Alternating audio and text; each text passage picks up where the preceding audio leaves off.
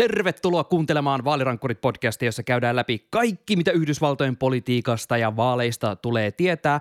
Tucker Carlsonin yllätysuutisista päästiin aika lailla odotettuihin uutisiin, kun Joe Biden ilmoitti lähtevänsä ehdolle jatkokaudelle 2024. Minä olen Sami Lindfors.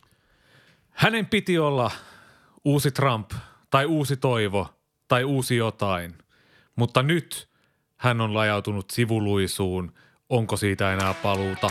Mitä tapahtuu Ron DeSantisille?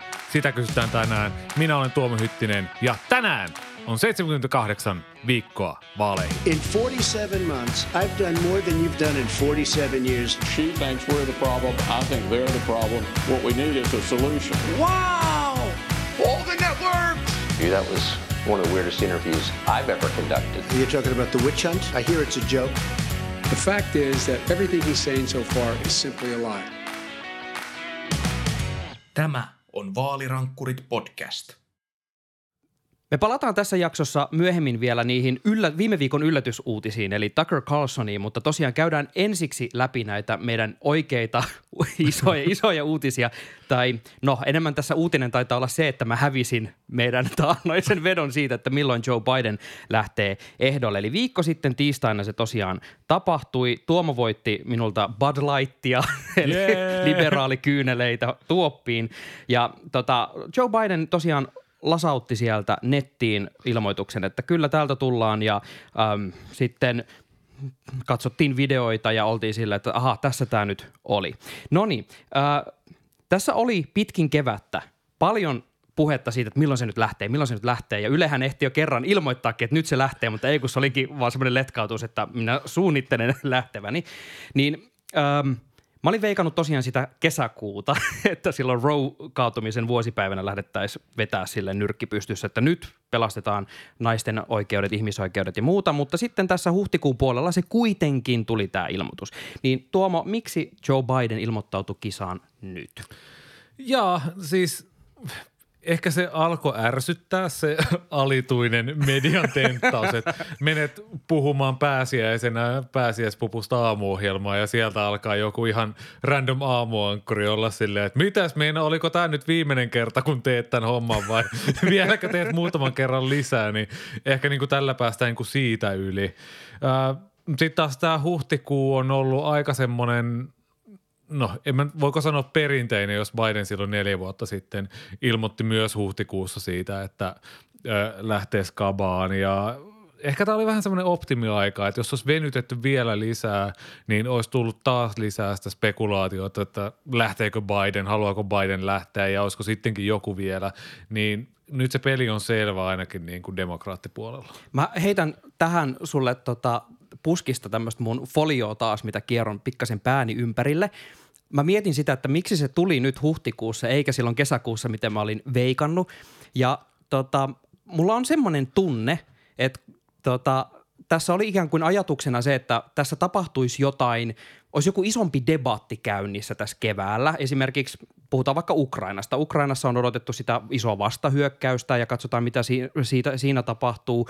Ja, tai jotain, ehkä Ron DeSantis olisi lähtenyt jo ehdolle ja sitten olisi joku mylly käynnissä. Mutta tässä on aika paljon tämmöisiä pieniä tulipaloja, mutta sitten tosiaan niin vähän semmoisia isoja puheenaiheita, että sitten toimittajilla on tosiaan ollut aikaa kysyä joka hemmetin kohtaamisessa, että hei, että miten sä aiot sä lähteä.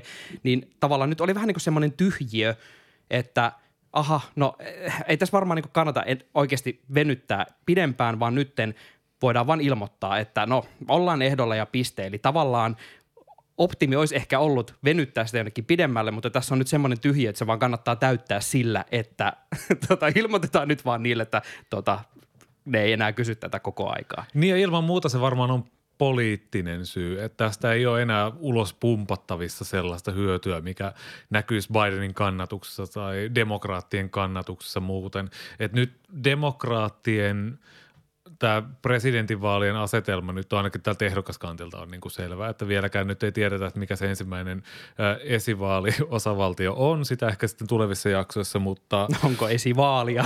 niin, onko esivaalia vai mitkä koukokset siellä pyörii, mutta tota, Niin se, että nyt päästään puhumaan siitä itse politiikassa, että Biden asetti siinä videossa niitä tavallaan niitä poliittisia askelmerkkejä, millä tähän 2024 lähtee. Ja eihän tässä sen viikon aikana ei ole tapahtunut siis mitään. Biden laittoi sen videon ja nyt me ollaan eletty elämä ihan niin kuin Kyllä. ennenkin. Että ehkä on kerätty rahaa niiltä rikkailta lahjoittajilta, mutta muuten tässä ei ole tapahtunut niin kuin yhtään mitään. se musta tässä on silleen mielenkiintoista, että kun mä odotin tosiaan, se mun kesäkuun veikkaus on siis ikään kuin sisälsi myös tämän tämmöisen ää, tietynlaisen klimaksi olettaman, että silloin tullaan silleen tiedätkö, isolla, että oikeasti Biden roudataan sinne jonnekin, koska siitä on ollut puhetta, puhutaan vielä kohta myöhemmin siitä, että demokraatit ei välttämättä halua Bidenia ihan hirveästi kansan eteen, mutta että se olisi ollut hyvä hetki tehdä semmoinen iso klimaksinen kokoontuminen, että iso mielenosoitus ja sitten siellä heitetään Biden sinne puimaan nyrkkeä ja näin, näin poispäin. Mutta nyt tämä oli vähän tämmöinen straight to DVD-julkaisu, että tavallaan halutaan massit, mutta ei kuitenkaan haluta tehdä liian isoa numeroa ja se käy myös järkeen tässä ajankohdassa, koska niin kuin puhuin niistä tulipaloista, niin republikaaneillahan on oma pesä tulessa vähän niin kuin joka suunnalla, että Ron DeSantis, josta puhutaan vielä myöhemmin, on vähän sillä, että kaikki se, että mitä täällä tapahtuu. Donald Trump on siellä kaikissa oikeussaleissa, et, ja republikaanit siellä suhmuroi tämän mahdollisen tota, defaultin kanssa koko ajan. Eli tavallaan tässä oli helppo silleen nostaa vähän käsipystyt, joo, kyllä mä oon täällä, ja sitten vähän niin kuin katsotaan, että miten siellä se, no, tulipalot sitten lopulta etenee.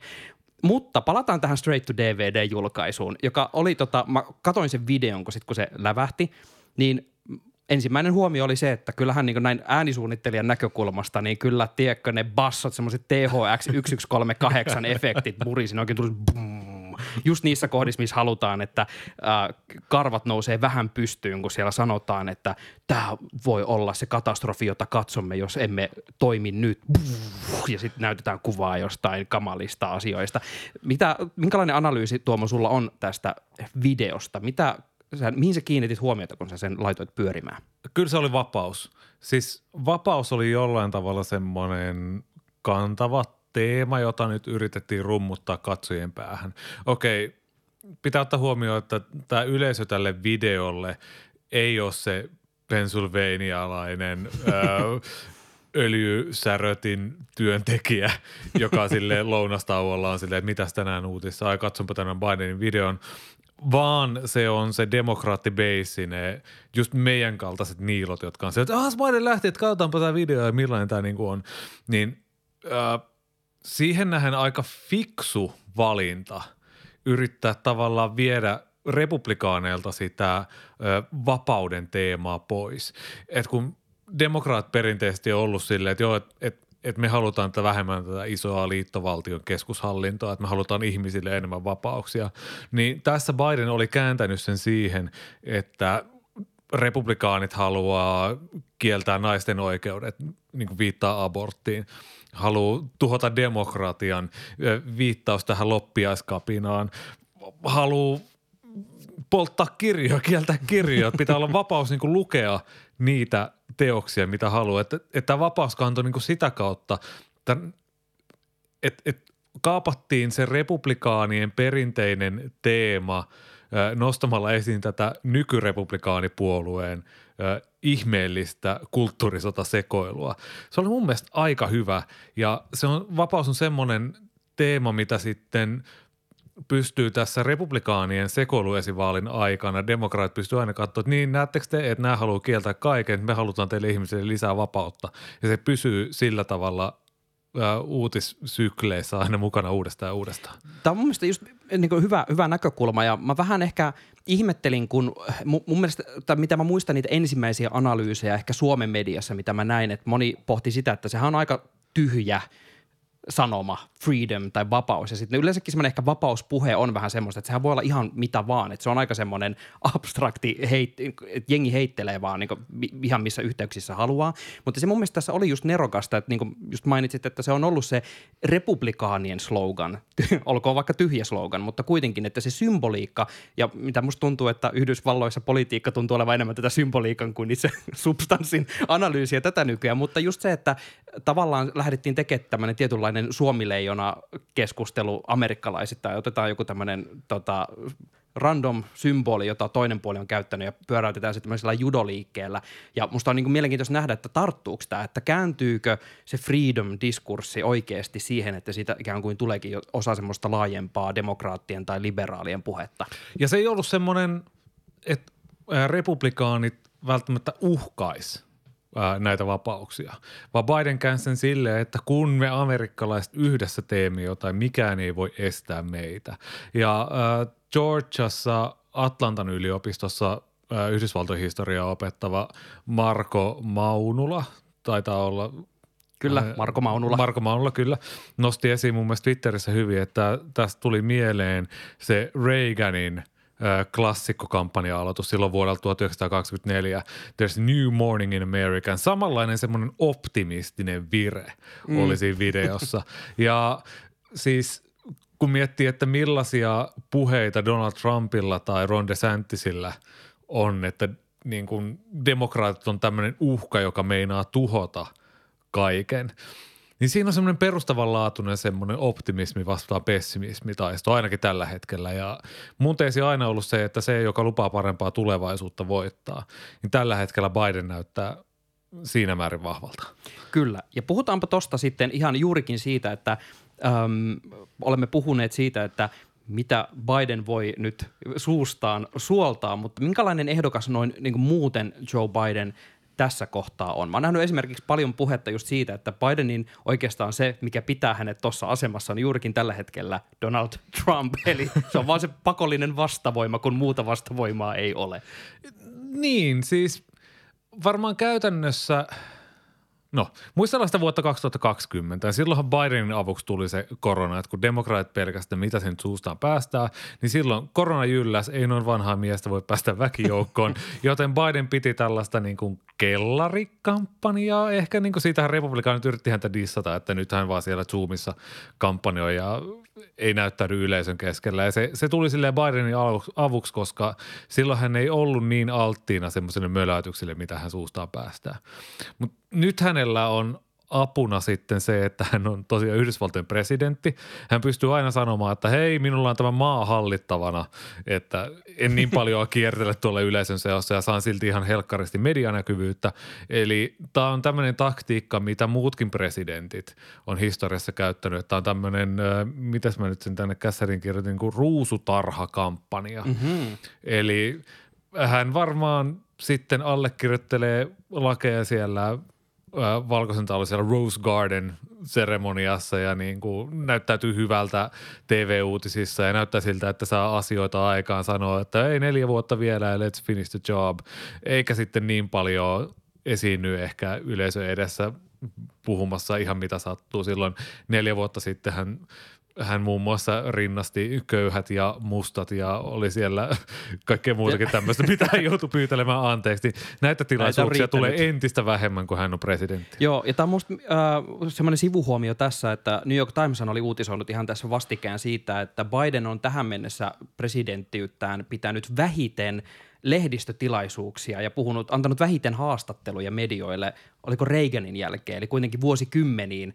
Ja oletan, että tämä on enemmänkin sitä, että tehdään mieluummin semmoisia seremonioita, joissa voidaan käydä esittää, esittämässä, kun vedetään kynällä isoja nimmareita isoihin papereihin, mutta ehkä ei kannata jättää sitä sinne puhumaan ihan hirveästi omasta päästään. Niin ja okei, ne tilaisuudet, missä Biden on puhunut, että oli esimerkiksi tämä Valkoisen talon lehdistöillallinen oli tuossa viikonloppuna. Ja siellä nähtiin Dark Brandon. Dark Brandon, siis Bidenhan oli oikeasti kun ihan hyvä stand-up-koomikko. Silleen poliittisella mittapuulla ihan jopa mestarillinen. Kyllä mun täytyy sanoa, että kyllä, se, kyllä mä niin nostan hattua. Joo, hyvin sille, esitetty. Kaveri on melkein tota, tosiaan siellä 80 reilulla puolella ja kohta puhutaan siitä, että kun alkaa lähestyä se 90 ja silti, että hän tietää jotain meemejä, jossa on lasersilmät, niin kuin mun täytyy nostaa hattua. No eihän niitä hyvin. tiedä. Hänellä on käsikirjoittajat, jotka tietää. Ja sitten hän on sille, ai niin, on joku päähän. juttu, joo. niin, että oli tämmöinen news anchor, tyylinen Will Ferrell on lukee vaan, ahaa, tässä kohtaa teen näin. Tota, No mutta annan silti, kaikki meemitietämyys, oli se sitten tota, prompterista tai hatusta, niin arvostan aina. Mutta meidän pitää kuitenkin myös puhua siitä, juurikin tämä ikä, minkä nostin äsken esille. Demokraateista merkittävä osa ja tässä tuoreimmissa kyselyissä näyttää olevan, että jopa puolet haluaisi jonkun muun ehdokkaan ja sitten siellä niin puhutaan paljon. Sieltä on ollut, me ollaan monta kertaa tässä podissakin puhuttu siitä, että se Bidenin ikä on oikeasti monelle ihmiselle semmoinen, että vähän, vähän ollaan siitä tota, ähm, sanotaanko, että epäileväisiä tälleen poliittisesti korrektisti ilmaistuna. Millainen tekijä tämä on, pystyykö tämä niinku kaatamaan tämän Bidenin kampanjan, juurikin tämä ikäkysymys? No, se riippuu varmaan paljon siitä, että kuka sieltä tulee vastaan. Donald Trump, jos tulee vastaan, hän on melkein yhtä vanha kuin Biden. Mutta niin. sitä, se, se, se ei ole puheenaihe kuitenkaan. Se ei ole puheenaihe kuitenkaan ja niin kuin – pitää muistaa, että Biden on valittu jo presidentiksi kerran ja kaikki tietää, että hän on vanha. Ja tämä Bidenin ikä ei ole semmoinen asia, että en voisi äänestää Bidenia, koska hän on niin vanha, vaan enemmänkin se on semmoinen, että no oispa joku muu kuin Biden. Tavallaan voisi verrata siihen, että kun menet ostamaan jäätelyä jollekin pienelle kuhmoislaiselle kioskille, jossa välttämättä ei ole kaikkia makuja, niin sä et jätä sitä jäätelöä ostamatta, koska siellä ei ole sitä makua, vaan silleen, että oi hitto, no täällä ei ole mangomeloni, mutta otanpa tämän pistaasin Mä tästä pakko näin. nostaa Tuomalle hattua tässä kohtaa, että jos joku ei tiennyt, niin Joe Bidenhan on suuri jäätelön ystävä. Se oli niitä ensimmäisiä meemejä, mitä oli, että hän vei Kamala Harrisin silloin, kun he tulivat valituksi, niin hän vei jäätelölle heti ensimmäiseksi. Ja sitten taas mä mietin sitä, että Biden voi tehdä iästään jopa siis vahvuuden. Että jos taas vedetään tämä Reagan-vertaus, että silloin 84-kampanjassa, niin Reagan hän tulhos vastustajansa Walter Mondalein siinä, oliko toinen vaaliväittely niistä kolmesta, mitä kävivät, kun käännettiin keskustelu debatissa Reaganin ikää ja sitten hän veti tämän vitsin siitä, että en aio käyttää vastustajani kokemattomuutta häntä vastaan. Ja Mondale oli kuitenkin jo reilu 50 kaveri siinä vaiheessa ja koko yleisö ja kaikkea Mondalekin rupesi nauramaan ja Mondale sanoi jälkeenpäin, että siinä vaiheessa hän tiesi, että hän hävisi, häviäisi koko homman, niin tota, Biden voi vetää tämän. Hänellä riittää sitä karismaa siihen, että hän pystyisi vetämään jonkun tuommoisen stuntiin ja jonkun tämmöisen mediahetken, minkä jälkeen se ikä ei ole missään nimessä enää tekijä. Mutta mun täytyy tässä kohtaa heittää, mikäli, mäkin olen miettinyt tätä ikäkysymystä, että mikäli Biden just kykenee tämän ikänsä jotenkin häivyttämään, eli toisin sanoen hän ei pidä liikaa niitä yleisötapahtumia, B, möläyttele niissä liikaa. Eli tavallaan, että se jää vähän niin kuin tämmöiseksi, että on huolenaihe, mutta pysyy ikään kuin tietyllä tapaa poissa otsikoista. Mutta mä haluan palata siihen, että mikä ikään kuin voi olla se Bidenin mahdollinen se niin oikea kompastuskivi, mikäli tämä ikäheittely jää nimenomaan tämmöiselle heittelytasolle. Öö, kyllähän aina puhutaan taloudesta. It's the economy, stupid. Joo, mä vihaan tota lausahdusta, mutta... Mutta me ei voida puhua Yhdysvaltain taloudesta, saati liittovaltiopolitiikasta, heittämättä sitä joka kerta. Niin, siis äh, edelliset yhden kauden presidentit ennen Trumpia oli kuitenkin George Bush vanhempi ja Jimmy Carter. Ja silloin molemmilla kerroilla vaalikampanjaa käytiin sellaisena aikana, että keskuspankki Fed nosti ohjauskorkoa ja taloudella meni heikosti ja näin päin pois, niin nyt taas Yhdysvalloissa on tämä orastava taantuma ja keskuspankki nostaa korkoa. Okei, nyt näyttää siltä, että vaalivuonna ei nosteta ohjauskorkoa. Mutta, mutta toisaalta kuitenkin... nyt ollaan viides prosentissa tämä ohjauskoronkaa, mikä on ensimmäinen kerta sitten vuoden 2007, joten uh, kyllä, kyllä. brace yourselves. Jep, ja sitä odotettua taantumaa tai lamaa ei ole vielä tullut, että ehkä Biden ja Valkoinen talo odottaa, että se tulee niin ohi. Et nämä taloudelliset olosuhteet yhteiskunnassa voi olla semmoista niin isompi asia, mikä Bidenin sitten ehkä kaataa ja mikä pitää hänet sitten hereillä yhdessä.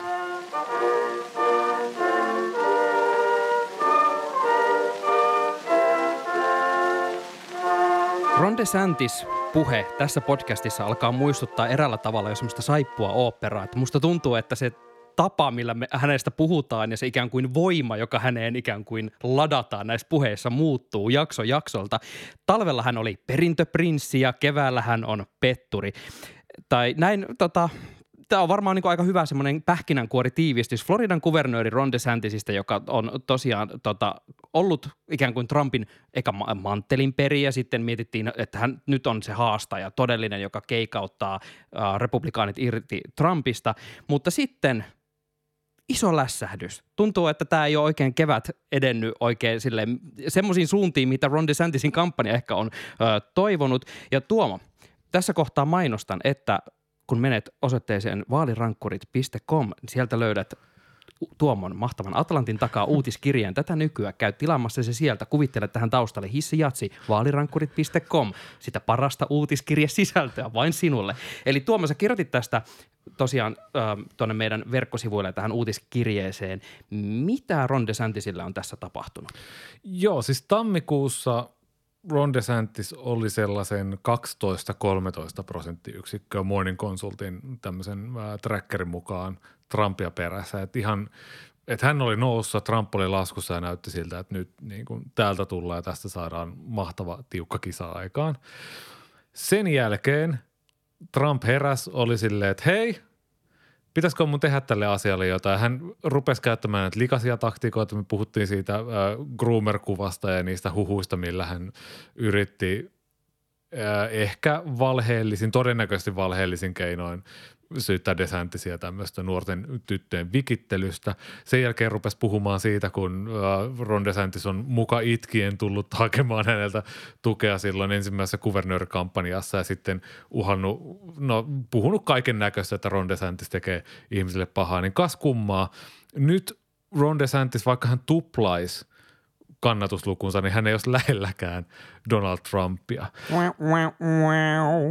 Näyttää siltä, että kun Trump on oikeasti pistänyt ei edes paljon jalkaa, vaan vähän niin kuin laittanut sen kakkos-kolmosvaihteen silmään, Sillä- painanut vähän kaasua. Niin silleen, että Tiny D ja Pudding Ron on vielä kuitenkin sille Trump-asteikolla tämmöisiä hauskoja he-he-juttuja. Niin, niin kaikki nämä toimet on saanut sitten republikaaniäänestäjät ryhmittäytymään ää, Trumpin taakse.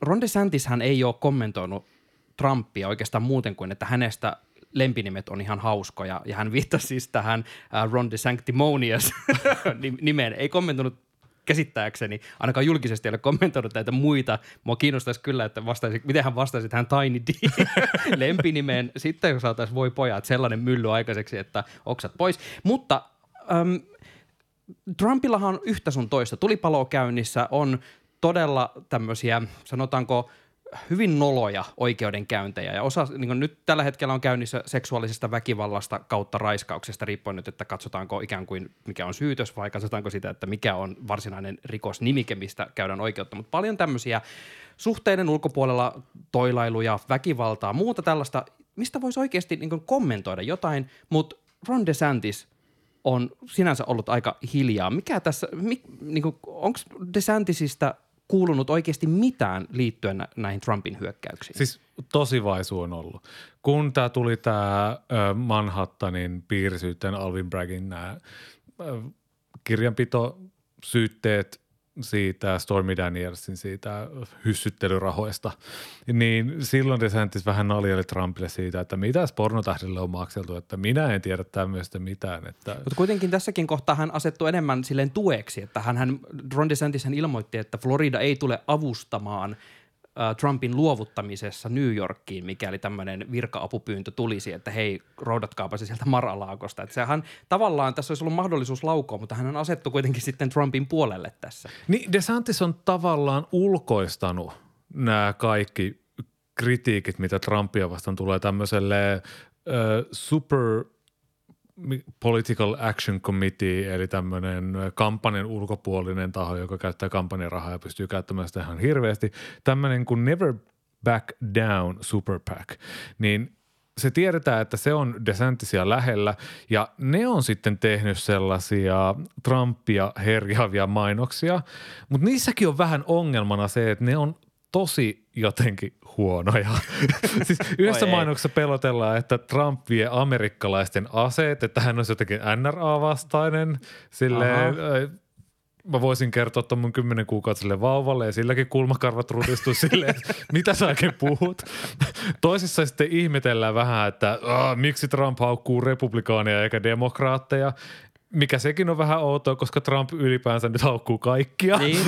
Ja myös tämä tämmöinen tämä Rhino-kysymyshän, se on se, mikä niinku on siellä republikaanin sisällä nimenomaan kyteessä semmoinen kummallinen herraviha, joka koskee myös sitä omaa puoluetta. Tässä niinku Santisin kampanjassa ilmeisesti ole taidettu ymmärtää ollenkaan sitä dynamiikkaa, millä Donald Trump pelaa, koska onhan tämä, siis reaktiot näihin on ollut aika lame. Ei näistä ole kuulunut oikeastaan mitään mihinkään suuntaan. Niin siis DeSantisilla ei ole mahdollisuutta hyökätä kovasti Trumpia vastaan, koska hänen pitäisi yrittää tehdä tämmöinen, no käytännössä mahdoton tehtävä. Mä kirjoitin siihen postaukseen, että ä, ympyrän neliöinti, joka ei toimi kuin Uh, Indianassa, mutta ei nyt puhuta siitä.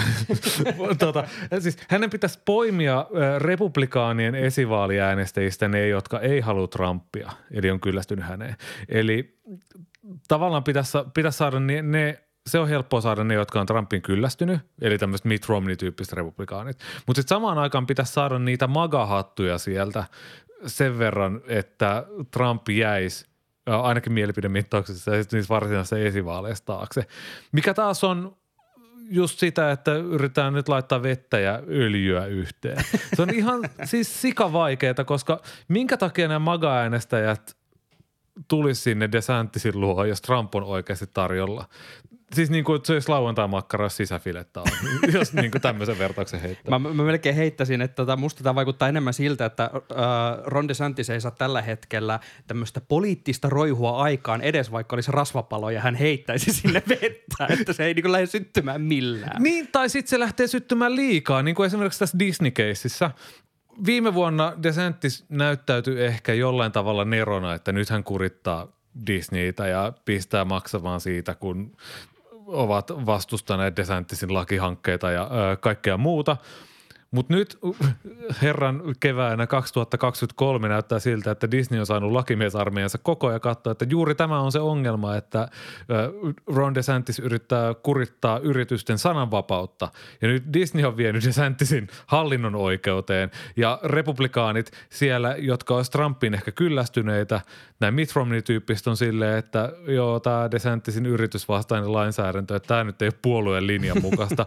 Eli se, että kun hän yrittää lähteä sieltä oikealta Trumpin kautta ohi, niin silloinhan tulee karkottaneeksi niitä maltillisia republikaaniäänestäjiä. Ja nyt näyttää siltä, että nämä republikaanilahjoittajatkin on vähän silleen, että eipäs nyt ehkä annetakaan rahaa, että jos DeSantis tekee tällä tavalla, että ehkä hän ei olekaan parempi kuin Trump. Tämä on ollut mun mielestä mielenkiintoinen kuvio, kun ajattelee, että miten vielä viime vuoden puolella, just me puhuttiin Ron DeSantisista ja alettiin puhua ensimmäistä kertaa just tästä koko Disney-kuviosta, niin – oli se diskurssi siitä, että Ron DeSantis on tämä Trump, joka osaa tehdä politiikkaa. Hän osaa tehdä tätä hallintoa ja sitten kun Trump aloitti vähän tökkimään ja vähän heittelee likaa, niin että Ron DeSantis ikään kuin pysyy tämän kaiken silleen yläpuolella ja ikään kuin tekisi fiksusti, että hän ei lähde siihen ryöpytykseen mukaan. Niin aika ironisesti on käynyt niin, että ää, ei hän osaa ilmeisesti tehdä mitään – hallintohommeleita, koska hän on niin jämähtänyt siihen kirjojen kieltämiseen kouluissa ja Disneyn kyykyttämiseen, että ei, ei se niin hirveästi mitään muuta olla duunattu. Ja siis se hänen puhetapansa on suunnattu internet-yleisölle. Se, kun hän puhuu vokeismista ja puhuu kaikista sellaisista ihmeasioista, mitä hän ei edes käännä. Et jos mietitään niin taas sitä pennsylvanialaista öljysärötystyöntekijää, joka siellä sitten katsoo, että mitä tässä lounastuneelle tekisi, niin ymmärtääkö hän mitään siitä, mitä Ron DeSantis puhuu, jos hän ei niin vietä kaikkea aikansa internetissä. Se on vähän, vähän sama asia kuin Donald Trump – aloittaisi niin kuin kaikki settinsä sillä, että I'm just a normal man. Just an innocent man. Tyyppisellä miehimillä. Okei, okay, Donald Trump voisi tehdä niin, että tämä on vähän huono esimerkki, mutta... Varo vaan, me nähdään tämä ihan, ihan kohta puoli. Mutta just se, että kun tavallaan tässä on jääty, Ron DeSantis on vähän niin kuin pelannut itsensä tämmöiseen jännään nurkka-asemaan, että se tie, mitä just hän pelasi, niin tämä ei ole lähtenyt kantaakseen juuri ollenkaan. Tarkoittaako tämä nyt siis sitä, että Ron DeSantisin peli on pelattu? Ei välttämättä. Hyvin todennäköistä se on, että historiallisesti niin kuin tässä vaiheessa se, joka on johtanut eniten, niin on tullut myös valituksi puolueensa ehdokkaaksi. Mutta sitten taas Donald Trump on niin uniikki ehdokas ja hänen oikeusongelmansa ovat niin uniikkeja. Kaikki, mitä, mitä Trumpissa on, niin on uniikkia. Että hän voi myös upota näihin oikeusongelmiin tai ihan mihin tahansa. Ja DeSantisin kannatus on kuitenkin ihan toisella tasolla kuin Tim Scottia ja Nikki Haleyden ja Mike Penceeen. Et jossain vaiheessa DeSantis lähtee ehdolle, että sitähän pidetään nyt varmana jenkkimediassa, että DeSantis kyllä lähtee ja se tuo automaattisesti semmoisen kannatushypyn. Ja DeSantisilla on ihan sikana rahaa kampanjatilillä, poliitikon mukaan tuplasti enemmän kuin mitä – Donald Trumpilla on tällä hetkellä käyttävissä. Oho. Mutta se kampanja pitäisi aloittaa joskus. Siis paha asia esimerkiksi on se, että DeSantisin paikallispuolue toverit Floridasta. Sieltä taitaa olla yksi ää, edustajanhuoneen jäsen, joka on DeSantisin takana. Muut on Trumpin taakse asettunut. Et Ron DeSantis ei näytä olevan hyvä ihmisten kanssa, eli siinä ihan peruspolitiikan tekemisessä, että hän ei saisi oman osavaltionsa joukkoja hänen taakseen, kun Trump, tämä toinen Floridan mies, se soittelee heille.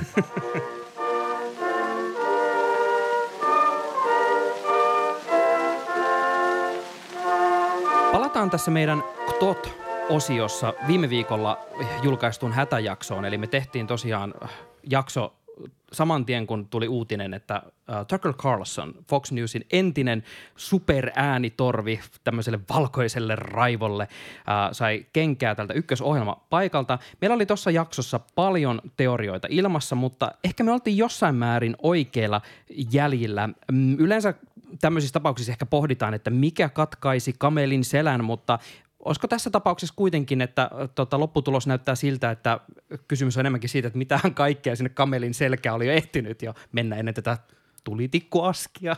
Joo, nyt selkeästi näkynyt medianarratiivissa se, että Foxillakin on herätty siihen, että okei, kukaan ei oikeastaan tiedä, että miksi siedimme Tucker Carlsonin hänen kauan, joten meidän täytyy nyt vuotaa – medialle jotain.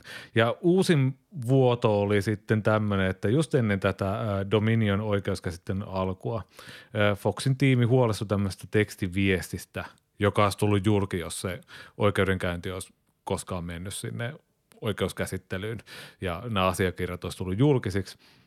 Ja tässä tekstiviesti oli aika häiritsevä. Siis siinä Tucker Carlson kuvaili tuntemuksiaan katsoessaan videota, jossa kolme magatyyppiä pahoinpitelee ehkä antifaan kuuluvaa nuorta. Tai näin tiedä, väitetään, niin. mutta mikä on taas antifa, niin tämä on aina tämä iso möhköfantti, jota kukaan oikein tiedä. Kaikki Marjorie Taylor Greenistä Kyllä. vasemmalle on antifaa. Joo, ja tota, sitten kun mä tota, luin sen tekstiviestin, niin tota, tämä oli aika häröä tavaraa. Että siinä tota, hän kuvaili siis, että kun hän katsoi sitä videota, et, että hän niin alkoi kannustaa mielessään näitä pahoinpitelijöitä ja sanoi, että hän, vitsi, että, hän, että mä niin toivon, että tuo kuolee tuohon pahoinpitelyyn. Niin aika hirveitä ajatuksia, mitä tuli.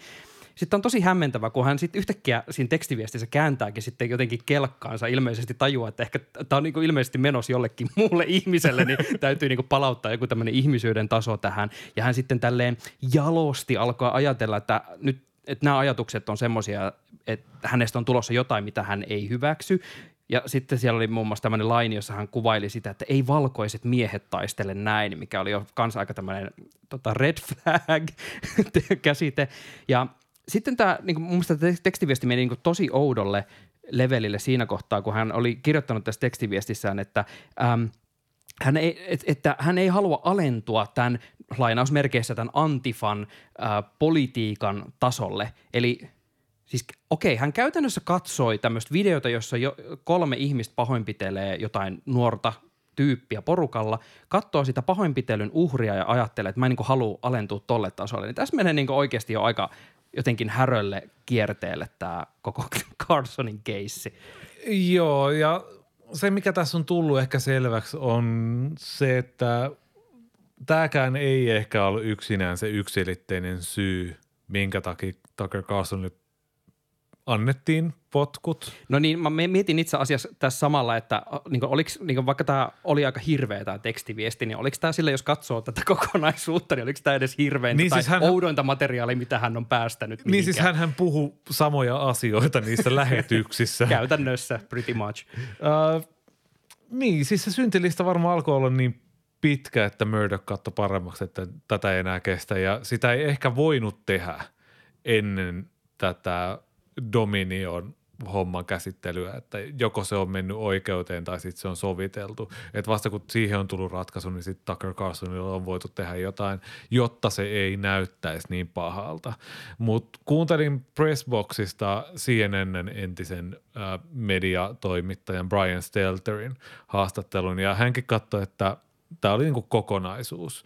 Et mainostajia oli jo lähtenyt, se oli Foxille iso ongelma, että he ei halunnut tulla mainostaa tuotteitaan Tucker Carlsonin ohjelmassa. Et sinänsä tämä voi olla Foxin bisnekselle hyväkin, että vaikka katsoja olisi siinä ä, ilta kahdeksan ohjelmapaikalla 40 prosenttia vähemmän kuin mitä Tucker Carlsonia niin kuin muuten katsottaisiin, niin he voi kuitenkin velottaa niistä mainoksista 30 prosenttia enemmän kuin mitä Tucker Carlsonin ohjelmasta niin kuin mainoksista olisi voitu velottaa. Ja tällä matematiikalla jo Fox jää niin kuin taloudellisesti plussalle tästä näin. Tämä voi olla oikeasti hyvä asia Foxin bisnekselle.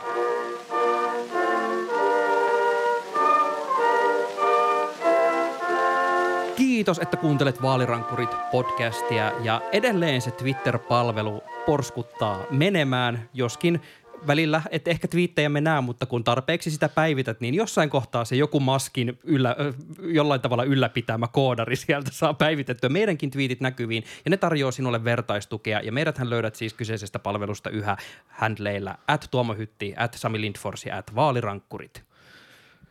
Jos olet normaali mies, viaton mies, tai vaikka et olisikaan, niin kerro meistä eteenpäin ystävillesi ja kaikille sukulaisille ja muille viattomille. He saattaisivat pitää vaalirankkureista analyyseistämme. Vaalirankkurit palaa parin viikon päästä. Nyt moi moi!